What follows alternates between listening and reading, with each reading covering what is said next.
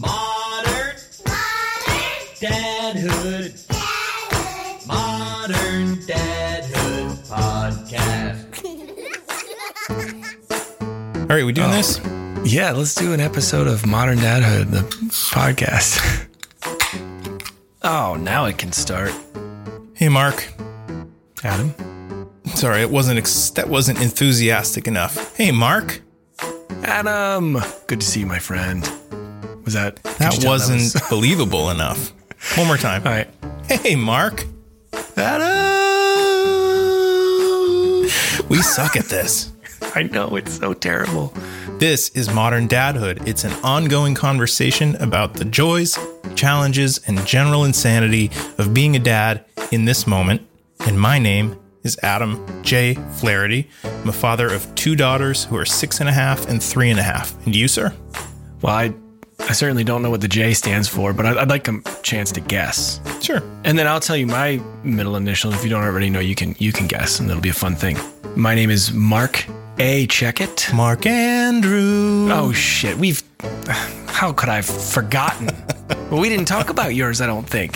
My name is Mark A. Check it, and I am a dad to twin boy toddlers, and the whole world knows my middle name's Andrew. All right, you got you've got two guesses.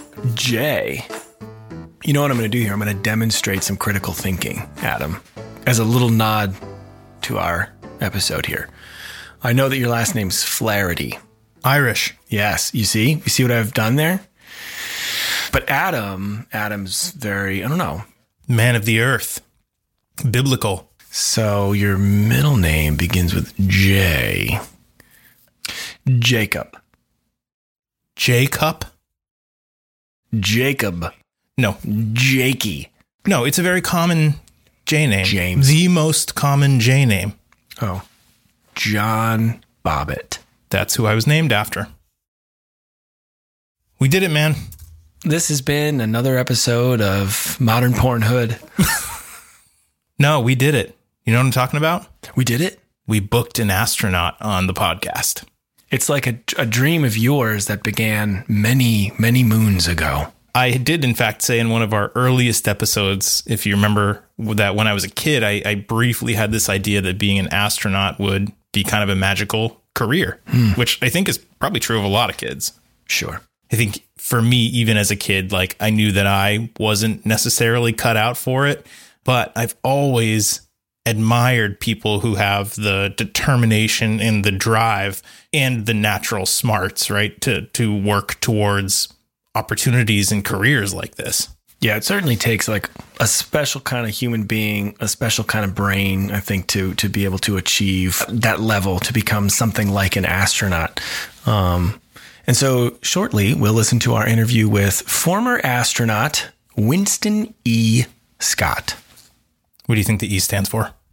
Einstein, probably, because he's got such a smart brain. That's a good guess. I'll give you a hint because I'm looking at it on my computer screen right you now. No. Here's your hint. And it's an appropriate one. Hmm. E.T. His middle name's extraterrestrial. No. Oh, it's it's Elliot. Yes. But I'm pretty sure you have to say it like this. Oh, oh. Elliot. Elliot. okay, now write into hey at moderndadhood.com and let us know who who was the better Who's ET. fired? Yeah.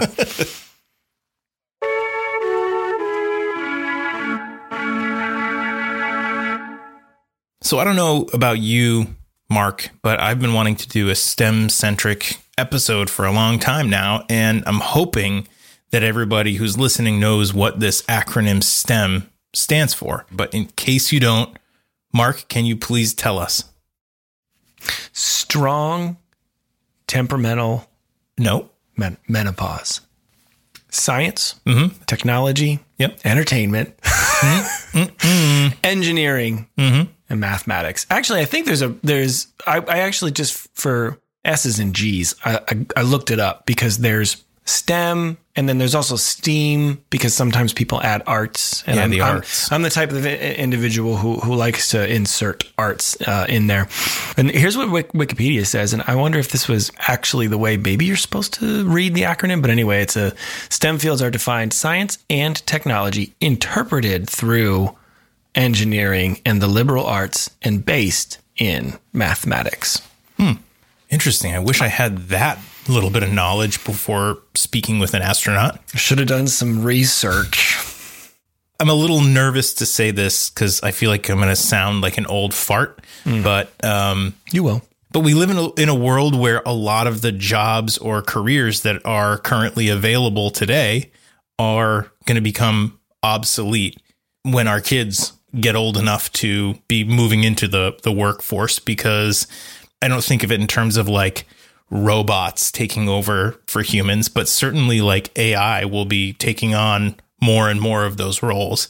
And I hmm. think that that's that is one of the reasons why getting a well-rounded education that that includes a strong STEM component is so important for our kids. Yeah, I, the, the the thing is, is that there are jobs that don't yet exist. That's actually interesting. There are a lot of roles that will no longer be filled by humans in the mm-hmm. future, but there are also a whole bunch of jobs that don't currently exist that will require humans. Right. Like somebody has to feed the robots, you know?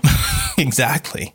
but I just think, even in general, any human can benefit from the type of education that you, you get pursuing.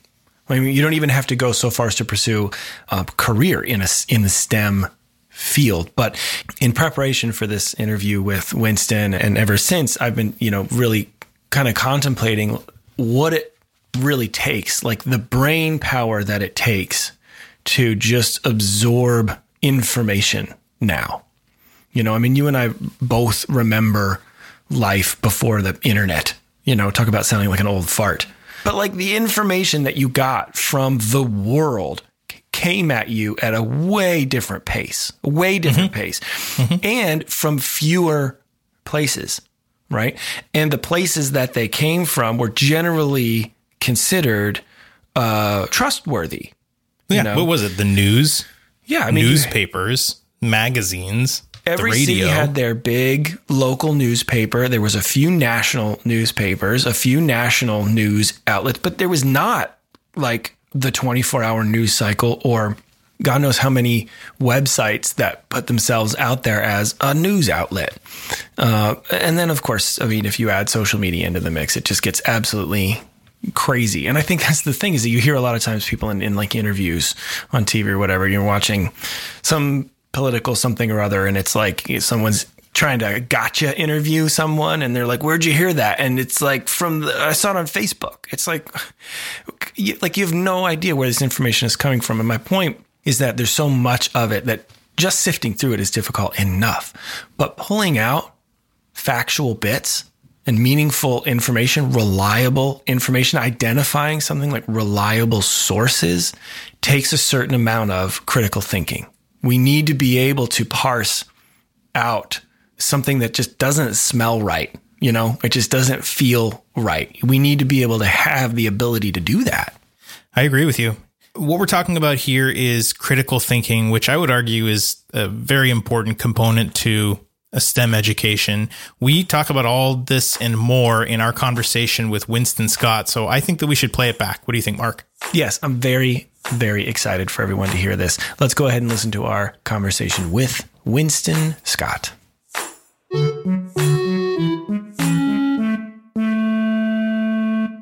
I'd like to welcome Captain Winston Scott to the conversation. This is a man who has quite a list of impressive achievements.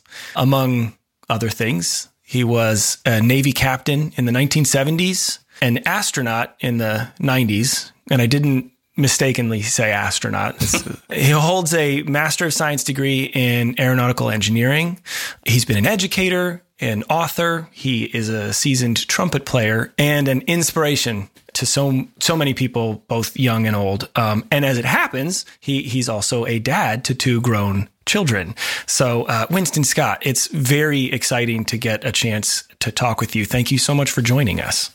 Well, thank you so much for having me on your program. This should be exciting, and I'm looking forward to getting into the conversation. Us too, us too. And I, I, I know that we could go off in probably a hundred different tangents about some of the stories that you have. So, well, I'll do my best to contain my excitement as we as we go through these questions. But we'd love to begin with you just telling us a little bit about your family and, and your kids.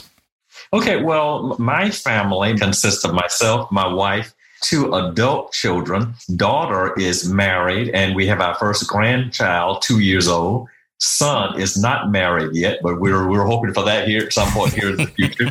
Uh, my wife and I live in Melbourne, Florida. We're both Florida natives, and uh, my career took us all over the place. Of course, you know, being being Navy, we moved all over the place. But now we live in Melbourne, Florida, and uh, our son is an active duty naval officer, naval aviator, and he is a captain now, which tells you how old I am. My son's a captain. Oh, wow. And he is the commanding officer of one of the fighter squadrons out at Naval Air Station uh, Lemoore, California. Our daughter is a journalist. Well, she combines journalism and public health. She has a master's degree in journalism, worked for the Associated Press in Manhattan for a number of years, went back to school, got a master's in public health, and now works for the state of New Jersey the public health department in the state of New Jersey. So that's uh, my family at this day in, in, in time. And uh, we're looking forward to seeing them during the holidays, which are rapidly approaching. Well, I suppose we shouldn't be surprised that your children have gone on to do very uh, impressive things. I wonder if you can walk us through sort of an abridged version of your timeline including you know some of your career milestones but also when your kids came into the picture in relation to the impressive things that you were doing with your career? Well, my wife and I met each other in college during our undergraduate years. So we've been together for a long time. We met at Florida State University here, here in Tallahassee. And uh, I graduated just a couple of semesters before she did, starting at flight training. She graduated, we got married, and I continued in the flight training. I finished my flight training in 1974. I was designated a naval aviator. And our first assignment was in San Diego, California. So we were a young couple, brand new uh, Navy officer and, and wife moving out to San Diego, California. We knew no one out there, but we knew an, an adventure was ahead of us. And our son was born in March of 76. And I was working up for my first deployment then. So uh, he was just a few months old when I made my first deployment wow. to the Western Pacific. Uh, we we finished that tour of duty, and in '78, I was accepted to attend Naval Postgraduate School in Monterey, California. My wife was pregnant with our daughter then, so we had a, a baby son and, and, a baby daughter on the way when we arrived in Monterey. So during my uh, postgraduate work, our daughter was born in 1980. I finished my graduate work and was assigned to Oceana, Virginia, for a Naval Air Station, Oceana. In 85, I got a new assignment moving down to Naval Air Station, Jacksonville, Florida. And here's where I made the transition from being an operational pilot to aerospace engineering mm. officer. Well, at this point in my career, I switched from from doing operational things to getting to the research, development, testing, evaluation side of flying. In 92, I was selected by NASA for astronaut training the family picked up again and moved to Houston. Mm. And of course, we stayed in Houston long enough for the two of them to graduate. Yeah. So yeah, that's a, that's a lot to keep track of. But uh, it's been uh, just a, a, delightful life career wise, but also having a family. You know, my wife and I have been married for 47 years. That's amazing. Life is good. So you were always interested in STEM, and your kids saw that firsthand with the work you were doing in the Navy. Tell us about how your family reacted when you learned you were selected for astronaut training by NASA. When I was selected, of course, it was a big deal. You know, the newspapers and, and interviews and all that stuff. It was very exciting for everybody, even relatives, distant relatives. And in fact, you you discover you have relatives and friends that you never knew you had because it really is a life-changing event for so many people I can remember we had a, kind of a little family meeting. I remember telling our kids that I was selected for astronaut training and that the family was going to have to pick up and move to uh, to Houston. Mm-hmm. My daughter was really funny. She asked the question, "Are we going to be rich and get a zoo like Michael Jackson?" Get a zoo. I, I had to bring amazing. the news to her. I said, Dad, we're going to do some interesting things, but we probably will not be rich and we probably won't get a zoo like Michael Jackson. Our That's son great son was a little bit older and he said, you know, I really don't want to move. He said, I like it here. I've got my friends here. But one thing I've learned over the years that every time we move, it gets better. That's mm. our fifth grader. So this, the stage was set, and we finally uh, we moved to Houston. Kids, of course, are used to moving around and starting over again and making new friends. They both hit the ground running. I was assigned to my first space flight in uh, 1996. We flew nine days in orbit aboard the space shuttle Endeavour. Two years later, I spent 16 days in orbit aboard the space shuttle Columbia. On both those flights, I had two primary jobs. I was a flight engineer, mission specialist two. MS2 is the flight engineer, the flight that were the people that actually operated the vehicle. But my other specialty was spacewalking, EVA, as you say. And I conducted three EVAs. And now EVA is extravehicular activity. That's right. Activity. Yes, but right. fancy name for spacewalking. Put the suit on and go outside. For those who don't know, you hear the term spacewalking, it puts an image of, in your head of somebody walking on the moon or walking on a planet. But this is we're we're talking about exiting the spacecraft and That's still right. being attached to the spacecraft. Yeah, you're exiting the spacecraft and working outside in the vacuum of space. And uh, the suit is self-contained. You do have a safety tether. You try to remain tethered all the time to the spaceship but you're actually you're not walking in our case because we're, we're in orbit so we're floating so we call it spacewalk where we're floating and all of your movement typically is hand over hand you move yourself around from place to place and you accomplish all kinds of tasks when you're outside of your vehicle with that spacesuit on. During those two flights we were focused primarily on preparations to build the international space station. So I'm testing a lot of tools, equipment, techniques, and so on that astronauts later used to build the International Space Station. I've heard several astronauts before describe how their perspective on what it means to be a human being once they've gone up into space and they they get a chance to look down at the earth from a vantage point that so few human beings have have had the opportunity to do would you say you had a, a similar experience in terms of you, uh, your perspective of yes. what it means to be a human? Yes, I don't think you can fly in space or have an experience like that and not have it affect you in one way or another. And I think universally, astronauts when, who see the Earth from space realize how small it is. It's finite. You know, we never see beyond the Earth when we're on Earth or, even in an airplane. But when you're in space, you see the earth, you see the boundary, but then you can see all beyond it, other stuff. So you realize just how small, finite, and fragile the earth is. It is absolutely incredible. If I were an alien in my spaceship approaching Earth, it looks so inviting and peaceful. I would say definitely, yeah. Hey, let's pull over and go land there. Check out the Earth you know. and then and then a bunch of people who have seen one too many science fiction movies show up. That's right. they show up and, and they they chase me away probably, but that's actually a fantastic segue because I'm so curious to know like what kinds of conversations are you having with your family in the hours before liftoff? We didn't really have there was no opportunity to really sit down and talk to them about the flight itself. At least I did. And I think my, my wife talked with our daughter about it and tried to let her know that what I was about to do is something that is important to mm-hmm. the whole world, but something that I wanted to do, something that dad mm. chose to do. And we're proud of him. It's like a great accomplishment. We should not worry about it. Mm. Son was excited. You know, he wanted to know if there's some way he could go. Yeah. you could pack him in a suitcase. Is there room for one more back there in the back? That's right. But where I'm going with this is that one of the things we tried to teach or tried to instill in our children as they were growing up is to not be afraid. We didn't want them to grow up with a spirit of fear. We wanted them to grow up with a spirit of adventure and challenge and gravitating toward things that were, were different and exciting. I think too often parents instill fear in their children, and maybe not deliberately, but but they do it. You know, we're, we're in the military, we're getting ready for a set of orders, and somebody says, Oh, I don't really want to go. Oh, right, right, right. Oh, we don't know anybody out there. Mm-hmm. All you're doing is reinforcing fear. But from day one, we always reinforce, hey, this is a great adventure. We're getting ready to move to San Diego. We're going to move to Monterey. We're going to move, we're to meet new people. We're going to meet new friends. And, and remember Richie and Joy? Jake, guess what? They live in, they live in Jacksonville also. When we get there, you'll get to see Richie and Joy. So we try to instill in them a sense of of adventure, a sense of boldness, and not a sense of fear. And of course, our son, Naval Academy, fighter pilot. He's flown combat missions over Iraq and Afghanistan.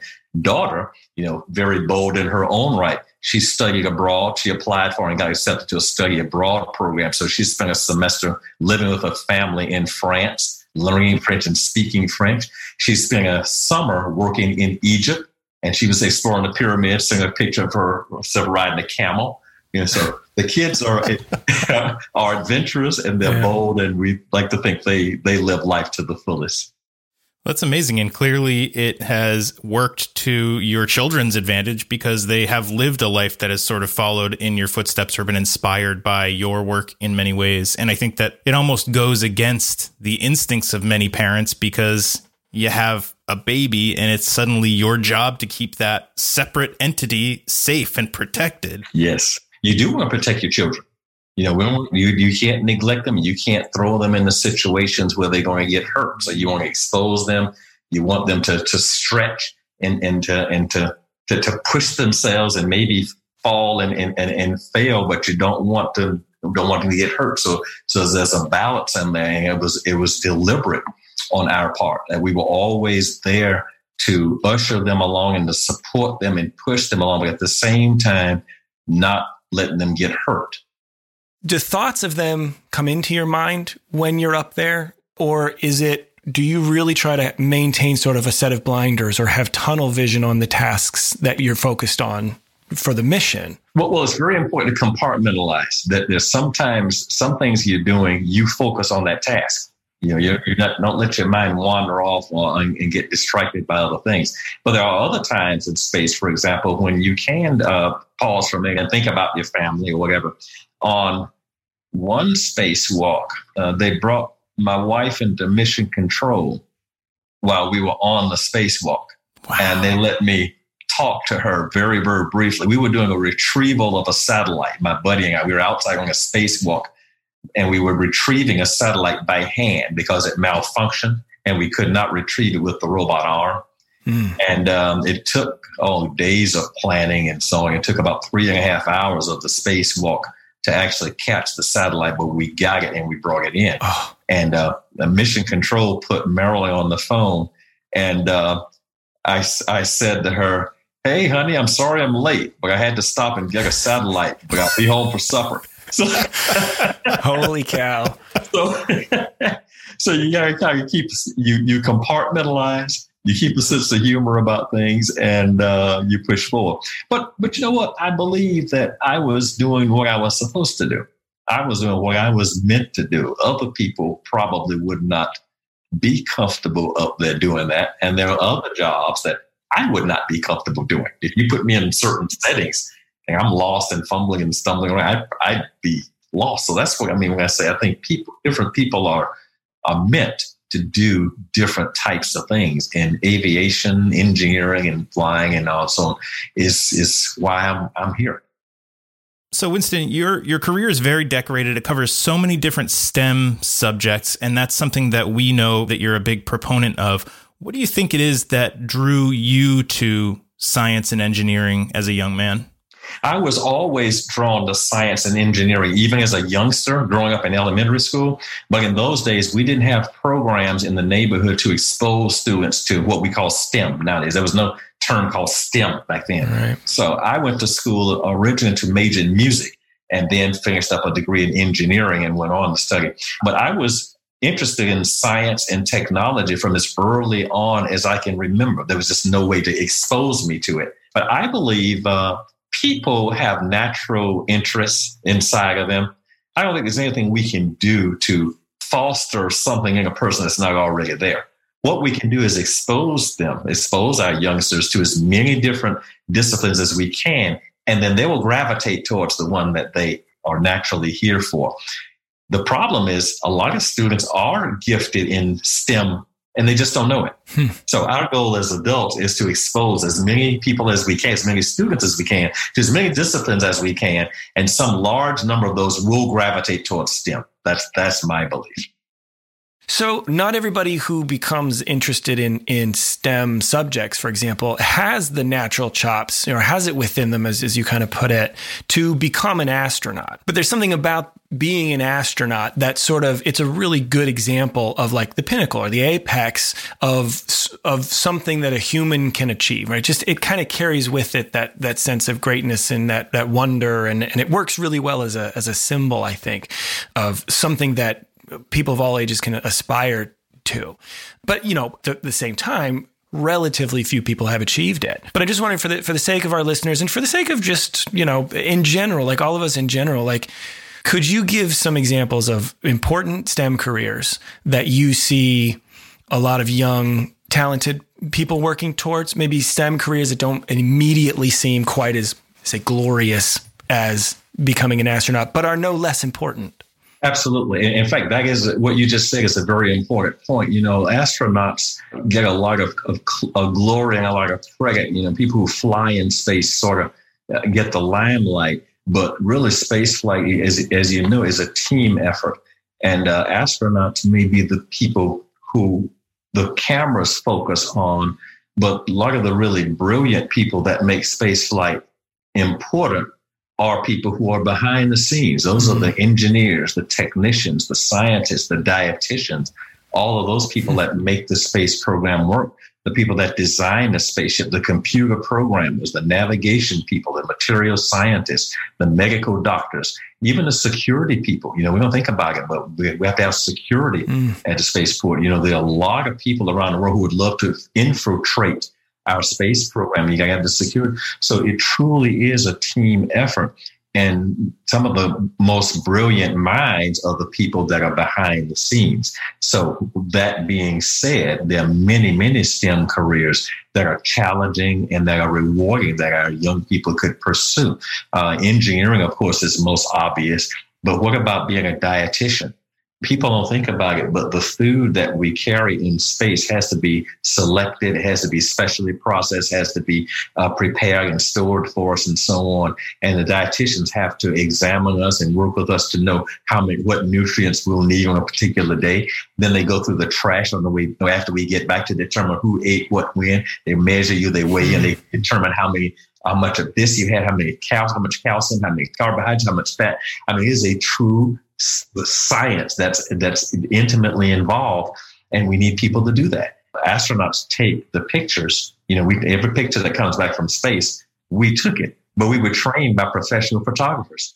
So there's so many highly achieving STEM careers that go into making up a space program that that any person in any discipline could get into it. Artificial intelligence people, the robotics experts, you know, yeah. this just yeah. goes on and on and on and on. So my advice when I talk to young people is choose a subject in which you are interested. Choose something that you're passionate about, and there's a place for it in the space program. The space program would not work without all of those people. Well, that's wonderful advice to young people. How, how, about advice to parents? I know that you speak to a lot of groups of students uh, about what a career in science or engineering could look like. Do you have any advice for parents listening on how to encourage a curiosity for STEM in their young kids starting at an early age? Uh, that the advice I give the parents is just what you said. You start at an early age and you encourage students, you, you expose them to as many different activities and opportunities as you possibly can and allow them to select what they want to do. Just continuous exposure. Don't push too hard. I think, mm. I think sometimes parents push too hard. And uh, you know what happens when you push too hard? Kids push back. I have on occasion run into a parent that uh, the, the, the child may, for example, be interested in the military, but the parent didn't want to go in the military, and they make that known. They're just they're just adamantly against it. And uh, you know, I try not, I can't get into people's individual business. If the opportunity comes up, I try and encourage them not to be afraid. If the if the student really wants to go into the military, let them know. Yeah. Uh, so parents have to first of all not be afraid themselves and if they are afraid, don't push the fears off on students and then just expose them the best you can and support students in what they're doing. I came from a family, and so did my wife, but two parents in the home, and uh, education was key, and they supported us in the things that we wanted to do. That's important for parents to to understand that. Yeah. If we could, we'd love to just talk a little bit about the importance of of not just teaching like the subject of science, for example, but the approach to critical thinking and problem solving that tend to go hand in hand with it because you know we kind of are currently in this sticky climate right now Yes. politically even eking into just culturally Uh-huh. where it, there seems to be this distrust around the idea of science. It seems like there's something missing along the way between, you know, when we first get into school or educate, being educated by a, a, a larger system and when they're out there in the real world. It seems like there's something missing along the way in terms of emphasis on critical thinking and problem solving. I just wonder what your, you know, thought on that particular uh, topic is. I agree. And unfortunately, it's missing deliberately. People have agendas, Mm, and their agendas won't allow them to teach or emphasize critical thinking and dealing with reality because they have an agenda. I think critical thinking has to be taught at home, and it doesn't have to be some formal critical thinking course. You don't have to go to a website and buy a book on critical thinking. Just have conversations with students and, and deal with reality, deal with what, with what actually is. But that requires parents to deal with reality and, and, and, Yeah. and utilize critical thinking. I have to put my biases aside and deal with what actually is and deal with what I know is, is right. You know, mm-hmm. if, even if it makes me uncomfortable, I still have to deal with what is actually true, what is actually happening, what is the truth. And I have those conversations with our, our children, and then they learn to observe what is actually happening, not what somebody told you is happening. What do you see? What do you experience? What is reality? What is right? You know what right and wrong is. So that requires people to let their guard down and to deal with critical thinking themselves and then inspire their children. Dad's Captain Scott wrote a book about his experiences called Reflections from Earth Orbit, which you can, of course, find on Amazon or you can order through your local independent bookstore. But I'd also recommend that you search for him on YouTube because I think so many experts in science and engineering have trouble explaining complex concepts to young people. You know, they get in the weeds and and once you've gotten too technical and you've you've lost a young person, it's hard to bring them back in. Winston Scott shares stories about his NASA experience in such a human way that he makes even the most technical processes easy to understand. So if you've got a son or daughter who is interested in STEM, they will get so much out of watching some interviews with Captain Scott and, and the archival footage is, is absolutely fascinating too. So Captain Winston Scott, we are honored to speak with you. Thank you so much for sharing about STEM and your storied career and your fatherhood experience uh, so candidly. Your show intrigued me when we when you, you sent the email, modern dadhood, and I thought about it. But I believe that fatherhood or dadhood is so very, very important. That intrigued me. I thought I would love to come on and, and have some a conversation on your program about about dadhood and you know throw my two cents on the table. So thank you for allowing me to do that. Winston, you spent a lot of time with us, and we, we really appreciate that. Well, thank you very much. It's been a pleasure for me. I wish you all the best of luck.